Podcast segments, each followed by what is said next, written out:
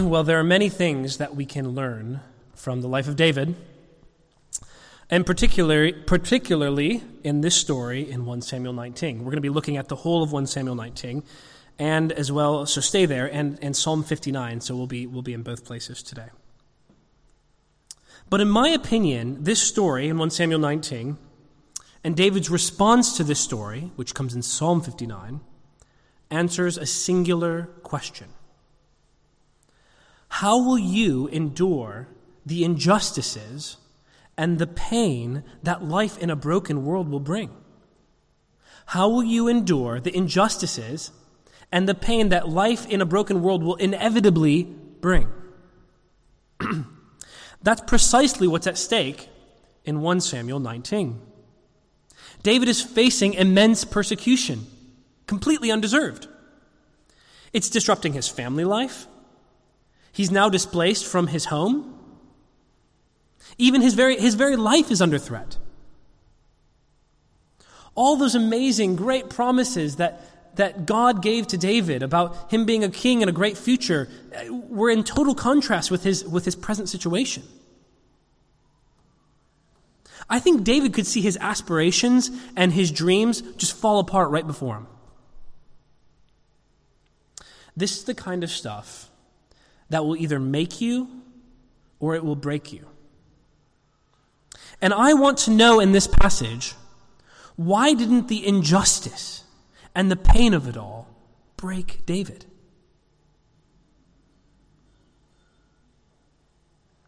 Well, to answer that question, why didn't the pain and injustice break David? We're going to have to look, retell, or explore this story in 1 Samuel 19, and then we're going to have to look at his response in Psalm 59. But this story actually unfolds in three different episodes of God's amazing deliverance. But I want to set the stage of David's life before we get to 1 Samuel 19. Up to this point in 1 Samuel, David's life has been one continual story of unprecedented success. I mean, it's a classic rags to riches story. David does not come from a significant family. He's, he's the youngest brother of eight. He's the runt, as the video just said. He's a simple shepherd boy. And yet, in the matter of just three chapters, he single handedly defeats the kingdom of Israel's greatest threat in Goliath. He's anointed as the future king. He's made the commander of all of Israel's armies. He's by far the greatest war hero in Israel. He's, he's by far the most popular figure in Israel. And to top it all off, he's now married. He wasn't from a family of significance, but he's now married into the royal family. His wife is Michal, Saul's daughter. In fact, the narrator in Psalm in, in 1 Samuel 18 emphasizes four different times how much success and success and success and success David has. The arrow of his life is pointed up. But the script of David's life flips in chapter 19. This kind of reversal in David's life is akin to the story of Job who, who, like David, has incredible success in all aspects of life, and then in a moment, it evaporates. And like Job, David's world begins to crumble in chapter 19. Just at this point, where David's world is crumbling, we also see God's amazing deliverance in his life from the murderous plots of King Saul.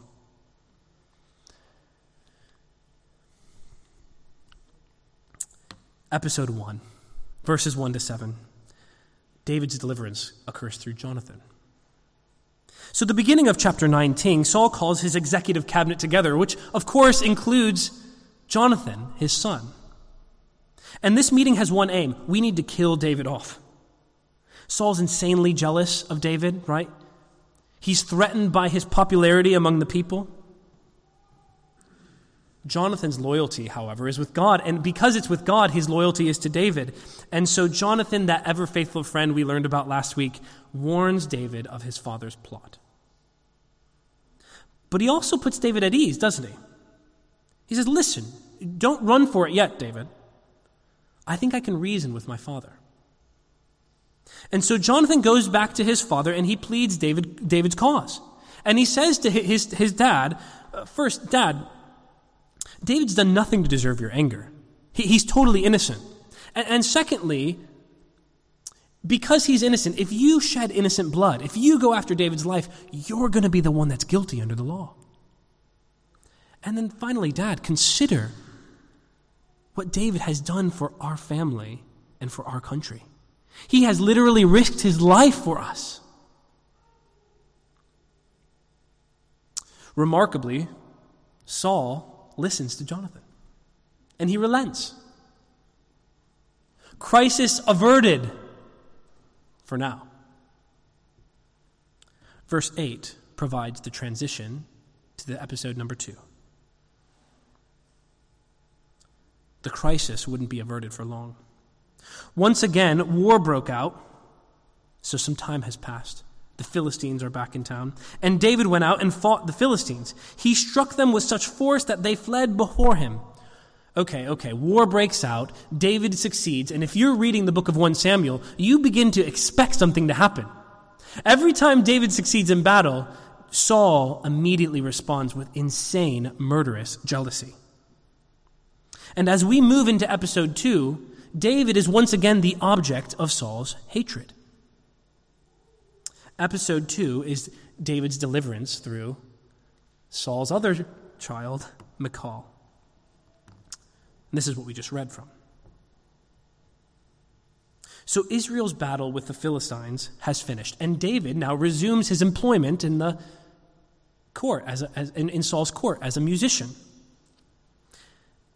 Now we have to understand the stage here. Saul is appearing more and more psychotic. He's, he's constantly flipping back and flip flopping back and forth between wanting to kill David, and then the next second he's trying to praise David.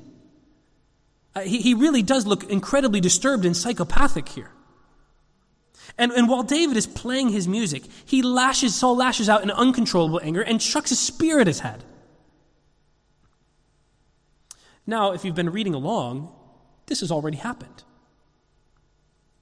But for some reason, David had felt that the earlier, you know, flashes of Saul's anger when he threw a spear at him weren't so much directed at him, but was just part of his you know, uncontrollable anger that would just flash out. So he wasn't super worried about it. But this time, it's different. He knows that Saul wants to kill him. He's already heard from Jonathan.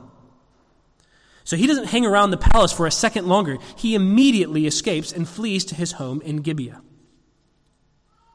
But he's not safe there either, is he?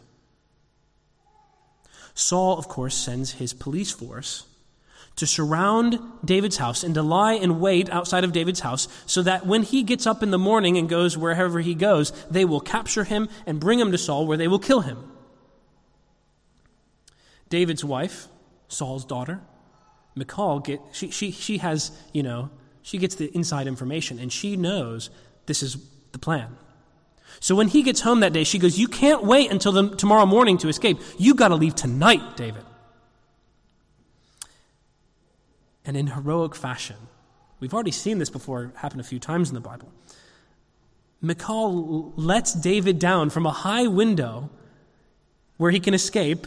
I'm not sure how high it was. It seems that the house must have been, as many were, built into the walls of the city. So there was a wall, and he would he might have you know cascaded down the, the wall. Then, in, in further defiance of her father's plan, Michal takes a household statue and, and some goat hair, and she tucks it under the covers where David would have slept. And so when the police force of Saul gets to the door and, and, they, and they knock and they want David to bring him out and bring him to Saul to kill him, she goes, Sorry, he, he, he's in bed sick. C- come get him later. Gives him some time to escape. Well, Saul finally finds out that his own daughter has thwarted his plans. And all the while, David has made his escape about three miles north. I guess I don't know why I pointed up as north, but three miles north to a town called Ramah. He goes to Ramah because that's where the high priest, Samuel, lives. David's not safe in the royal court. He's not safe in his own home, but he says, you know, he thinks certainly to himself, Saul probably won't pursue me while I'm under the protection of the high priest of Israel. This is the spiritual leader of Israel.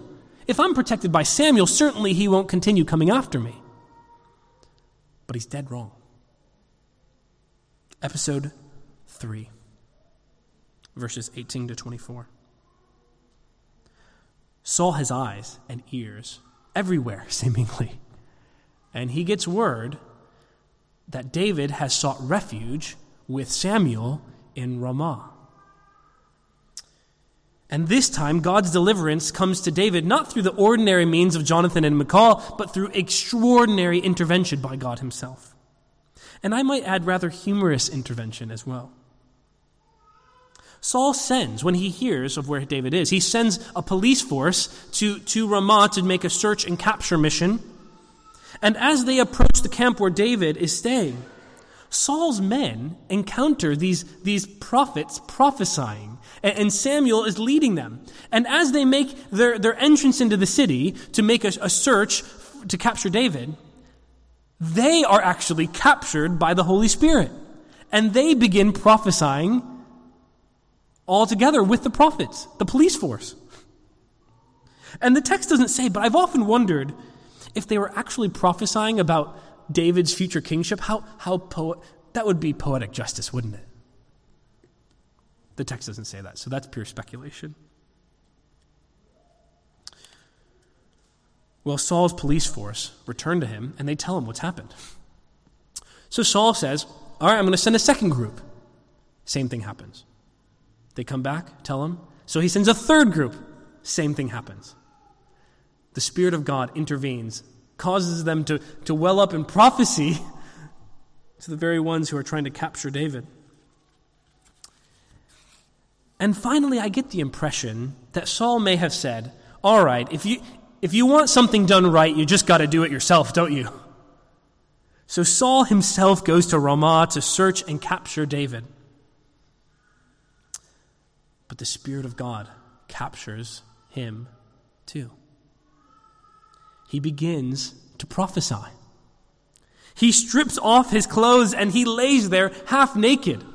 Israel's most powerful citizen is subdued by the power of God's Spirit. And as Saul strips off his royal robes, it's, it's a, almost a poetic symbol that God has denied and rejected the kingship of Saul. One commentator summarizes this episode. The point is clear.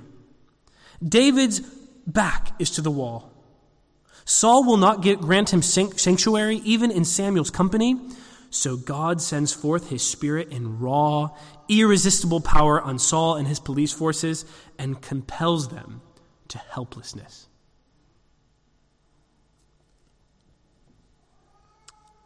Phenomenal set of stories. Two things stand out to me in this story. And the first is this David is suffering immensely and unjustly. It's fairly obvious. He's gone from the most heralded and loved warrior in Israel to a refugee running for his life. And he hasn't done anything to Saul to deserve it. This is what a guy named Paul Tripp calls the heat of living in a fallen world. Just like David, there's a lot of differences between our situation today and David's, I, I would say. But just like David, we're going to experience a world filled with injustices.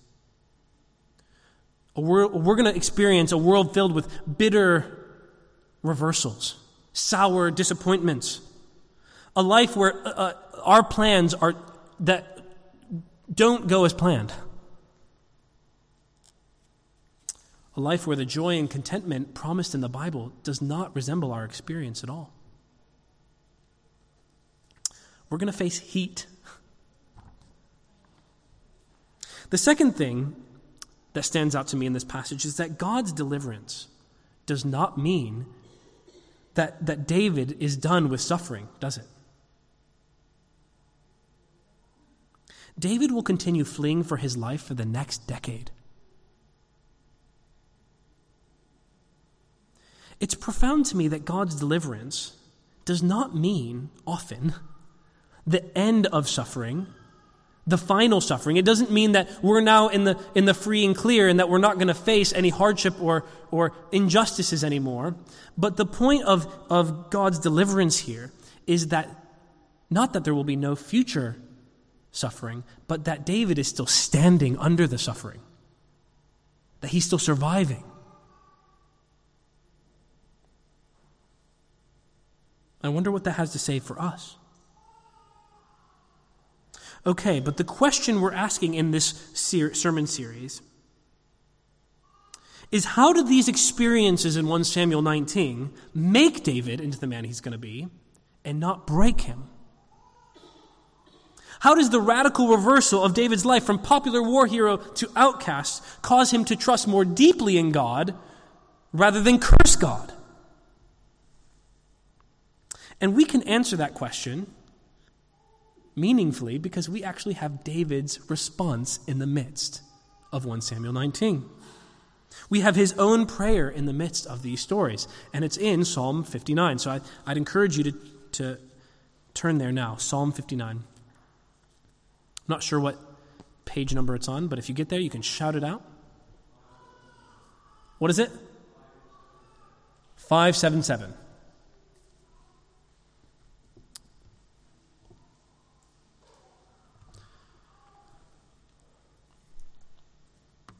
In Psalm 59, we see David's response to the heat, the heat of living in a fallen world. Read the inscription with me at the top of Psalm 59. For the director of music, to the tune of Do Not Destroy.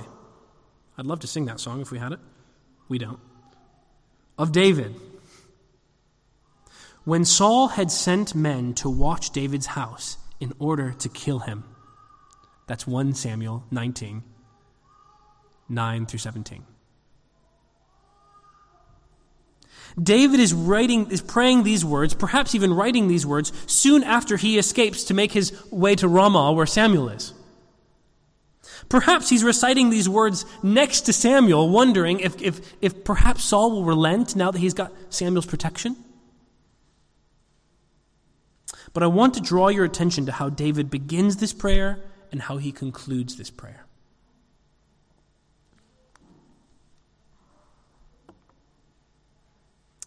David begins by crying out to God for deliverance.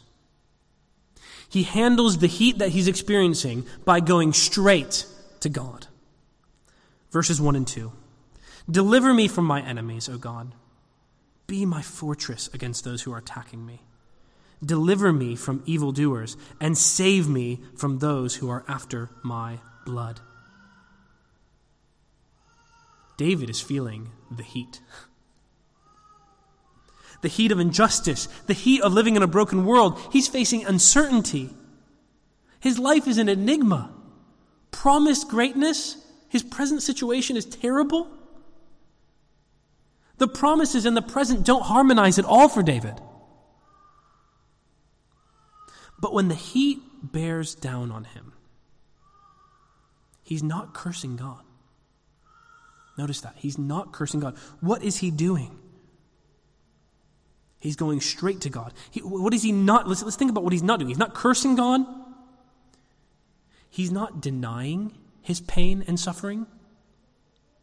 Friends, this is, this is one area I think where we often, when we get under the heat of living in a broken and fallen world, when we're facing injustices or suffering or pain or things that shouldn't be, we often deny the pain. Maybe not overtly, but we try to escape it. That's our coping mechanism. Eh, as if we can pretend, if it's not, if I pretend it's not there, it, maybe it won't be there. But friends, if David denies the heat, if he denies the injustices, if he, if he just tries to escape, pretend these sufferings aren't real, they'll be of no value to him. Because there's always mercy packed in with the affliction, isn't there? There's always mercy packed in with God's affliction. But if you deny the affliction, then you see you will get no mercy there. And, and here's the other thing if, if, if your coping mechanism, and it's easy for any of us to do, if your coping mechanism with suffering and pain and the heat that life brings is escapism, friends, that's only going to last so long. Because eventually the heat of this broken world will press in on you and press in on you until you cannot escape it and then when you haven't been, because you haven't been growing in faithfulness and trust through the trial, it will overwhelm you and it will crush you. And then you will curse God or you will give up on God. Escaping, denying the heat of this broken world is not how David responds, and it's not how you'll be able to respond in order to grow. he doesn't give up on God. I've heard people in my office tell me, God has cursed me. He's given up on me in light of this suffering. I'm done for, and I'm giving up. Friends, that is Satan uses the heat of the fallen world. Satan's tool is to use the heat of this fallen world to cause you to give up on God when the pressures lean into you, that's Satan's working his instrument in order to cause you to say, I'm done for. God's rejected me. He doesn't love me. I'm done with this. That's how Satan uses the very same thing that God is using to make you in order to break you. David's not rejecting God's plan either. I can, I can see myself in this situation going, okay, listen, Saul, I want to live a peaceful and quiet life. I know Samuel's anointed me as the future king. I know that's God's plan, but I just want to live a peaceful life. So, how about this? I won't pursue the kingship if you don't pursue me. Great? He doesn't do that. He takes the trial, he takes the injustice directly to God. Deliver me, verse 1. Bring your justice into this world. In verse 9, David says, I will watch for you. That means I'm, i will wait for you to act. He's saying, I don't know how you're going to act, God. I don't know when you're going to act. But I do know you will act. That's how we should pray. Act, God. That's what we're doing on Wednesday nights when we, when we meet together as a church to pray. We're at, we're, we, we are corporately, the people of God in Rotherham are meeting together to call the King of the universe to act on our behalf in Rotherham. End injustice. Bring your justice to bear in this world. Bring that person who is dead alive in Christ. Heal that body. Act on our behalf. We can't do it. That's a revolutionary cry on Wednesday nights. Doesn't look very revolutionary, does it? But it is. It's us meeting to, to call our God to act on his behalf in Rotherham. The second thing we can learn from Psalm 59 and David's response is that David embraces God's power and protection for himself. In the first two verses, David is making requests of God. It even sounds like he's commanding God, doesn't it? Deliver me. Be my fortress. Save me. But at the end of his prayer, notice the circumstances have not changed, have they? But he strikes a different tone. He's singing a song of joyful triumph. Read with me in verses 16 and 17. I will sing of your strength. In the morning I will sing of your love, for you are my fortress, my refuge in time of trouble.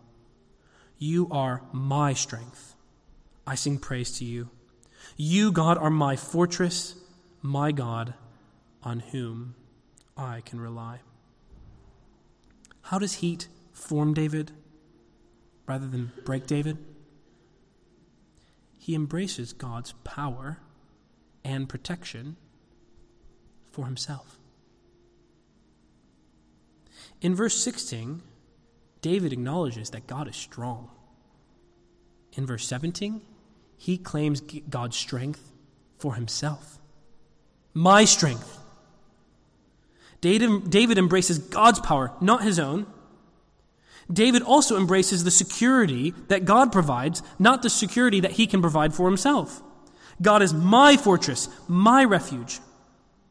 You see, these life crushing events send David on a, on a campaign not for self empowerment, they put his power in perspective. These trials don't cause him to shore up his own security, but to trust in the security that God provides. In our fallen world, we are going to be tempted to respond to problems with one, self empowerment, and two, trusting ourselves for security. Friends, the Bible is not a book primarily about self empowerment. I know that's a buzzword. It's actually a, a book about coming to the end of yourself and flinging your hopeless life into the powerful hands of God. That's what this book's about. The Bible doesn't tell you to respond to trials by building your own fortress, by insulating you yourself from all the world's problems. That's, that's what most of the advertisement in today's world is taken up with. We think our money can do that to insulate ourselves from problems. Maybe that's why we have insurance for literally everything that you're in your life that could be vulnerable. But, but neither your money nor anything else you can possess can secure protection from the, the heat of this broken world. Your only refuge can be God. And when you try to make ref- your refuge in anything else, it's always going to fall short and it's going to end up disappointing you. The most important lesson David learns in the midst of this injustice are found in his closing words My God, on whom I can rely. David believes God is dependable, trustworthy. And that's what helps make him through this trial. I read a story recently about a, a gentleman who was telling a story, uh, an autobiographical story of him when he was eight years old. He, he's eight years old on this fishing trip with his dad, and they are five miles out to sea in the ocean in a fairly small, tiny boat. And, and all of a sudden, a, a, storm, a, a fairly serious storm comes in. His dad seems a bit nervous, and he, he, he quickly puts a life jacket on his son, and he whispers in his son's ear, the, the guy who's telling this story, Do you trust me? You need to trust me, okay? And then his dad throws him overboard.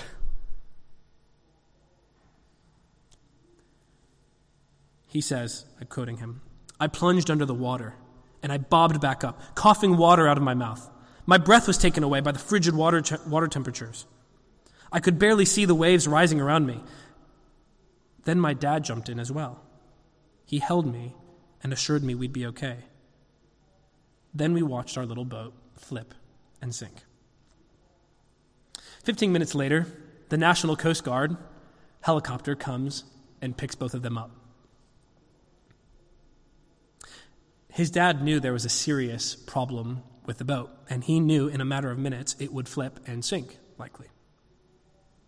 And he didn't want to risk having his son trapped under the boat when it flipped, so he threw him overboard and quickly called in their coordinates to the National Coast Guard. In reflection on this, he goes, This singular event is where I learned what it meant, meant, meant, meant to trust.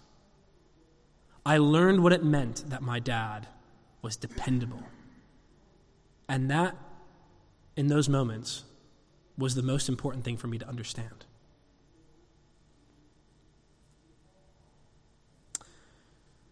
Friends, we, David, was thrown out of the boat by God, and he was crashing in the waters, and he had no idea why. And we're going to find ourselves thrown out of the boat in the middle of the ocean, and we have no idea why God is doing this or has allowed this. And it's at those moments where we must understand that our Father is supremely more dependable than that Father. David trusts that God is more powerful than Saul. David trusts that God loves him, verse 17. David trusts that God will hand out justice. David trusts God. Okay, Luke, I have a question. None of us are David. We are not the promised king through whom God will foreshadow and bring his final messianic king. So, what does this have to do with me? I didn't receive any of those promises. And my friend, that is true. We must be careful not to draw a direct line from David to us. But when you explore the entire Bible story, I think you'll find something astonishing. When we get to the book of Acts 2, we see the greater David, this King Jesus, gives his followers a gift called the Holy Spirit, which played a prominent role in this story too, didn't it? And what that means for us is that we have unrestrained access to God. Why could, why could David say, You are my fortress, my security, my power, my presence? It's because he, he uniquely, as the king of Israel, had God's Spirit upon him, and he had unique access to God. The, the beautiful thing, but that wasn't, that wasn't across all of Israel. That was David's unique cry. In the new covenant, with the promise and this gift of the Holy Spirit, we can too have access to God. We can claim, like David, Father, you are my strength. You are my fortress and my refuge. Father, you are my security. And therefore, I will sing of your love and I will depend upon you when I am thrown out of the overboard.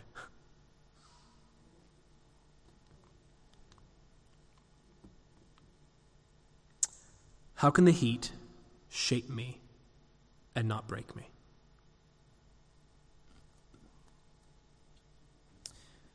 That's the question we're asking.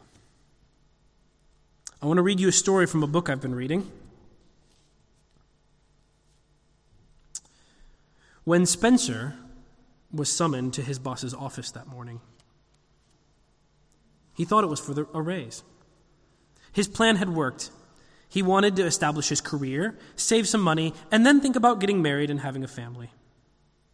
Spencer had been incredibly successful. In fact, he was the youngest person ever to run a design team in his company.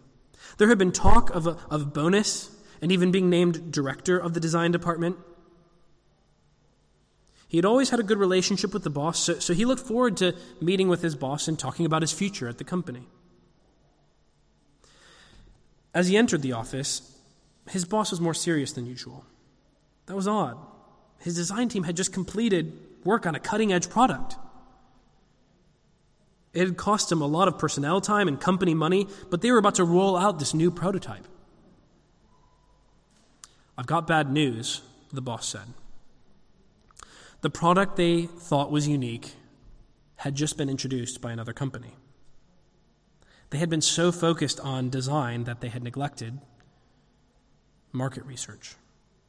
It was a costly error that had threatened the entire company's survival, and Spencer heard words that he never thought he would hear. I'm going to have to let you go, and frankly, I don't know if you're going to be able to work in this field.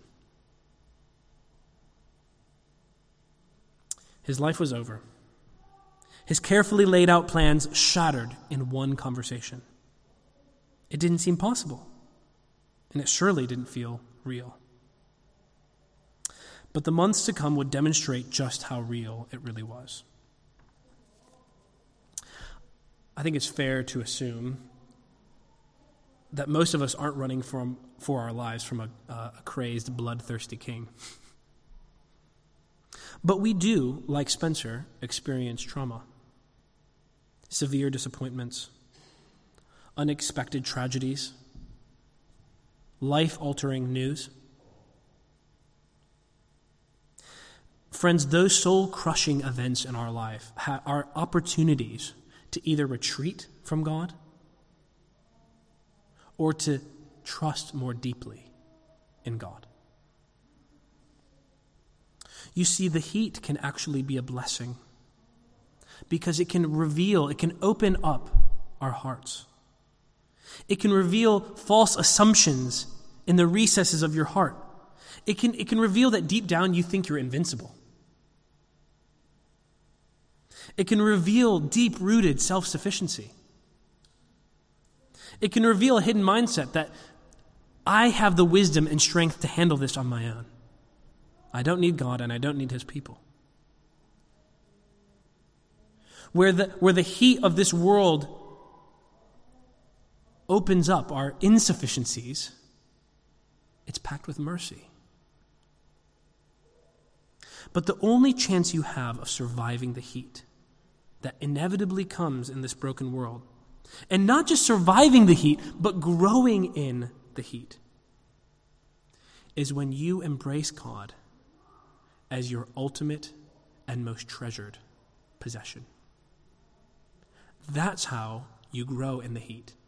That's how you're made into the person God wants you to be and not broken down. When you rely that He is the ultimate, He is the treasured possession, my strength. If He is your strength, then you don't need to grasp for power when you feel powerless. If He is your fortress, then you don't need to get security for yourself at all cost. And you won't be crushed when you experience injustice or when you feel powerless or when you are vulnerable because you can entrust your life to God's final justice. And let me tell you, friends, God cares about justice far more than you do.